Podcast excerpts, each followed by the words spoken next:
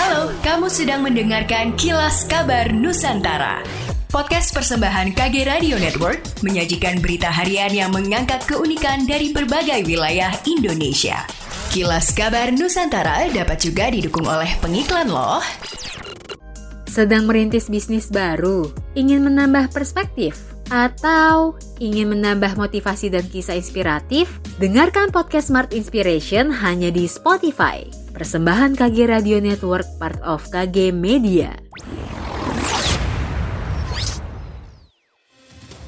Sulawesi Selatan khususnya Kota Makassar kembali menghadapi gelombang ketiga pandemi COVID-19. Ini ditandai peningkatan kasus terkonfirmasi positif yang mencapai ribuan per harinya. Kendati demikian, Dinas Pendidikan Sulsel enggan kembali menerapkan sekolah daring. PLT Kepala Dinas Pendidikan Sulsel Imran Jausi mengatakan pihaknya memberikan keleluasan kepada kepala sekolah untuk memilih metode pembelajaran sesuai kondisi yang ada. Namun sebelumnya pihak sekolah harus berkoordinasi dengan Satgas COVID-19 Sulsel. Jika tidak ada kasus COVID yang muncul, maka pembelajaran pembelajaran tatap muka bisa tetap dilaksanakan. Namun jika terdapat kasus maka pihak sekolah wajib segera mengambil langkah antisipasi.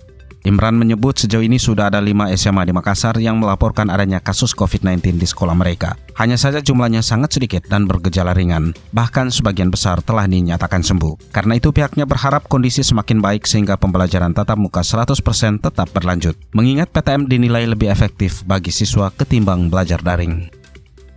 Gelombang laut tinggi akibat cuaca buruk di Sulawesi Selatan dan sekitarnya kembali memakan korban. Dua warga Makassar ditemukan tak bernyawa setelah kapal mereka terbalik dihantam ombak saat memancing ikan di Tanjung Bunga.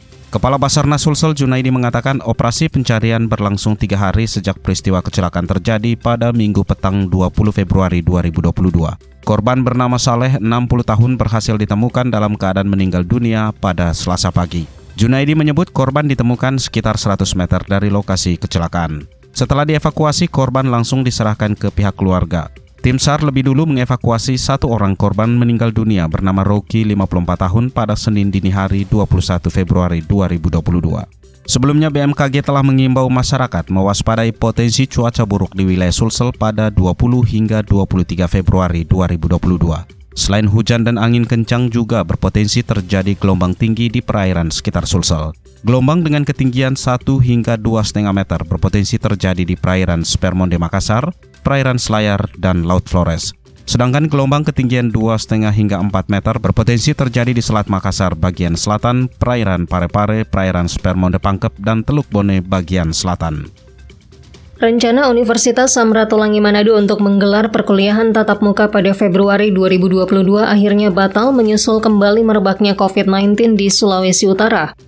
Pihak rektorat memutuskan untuk memulai PTM pada awal April 2022, itu pun jika kasus COVID-19 telah kembali turun. Wakil Rektor 1 Universitas Samratulangi Manado, Grevo Gerung mengatakan, Meski PTM diundur hingga bulan April, namun untuk proses penelitian, ujian, dan kegiatan administrasi lainnya tetap bisa dilakukan secara tatap muka dengan protokol kesehatan ketat.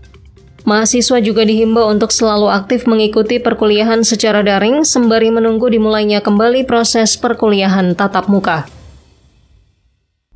Demikianlah kilas kabar Nusantara pagi ini.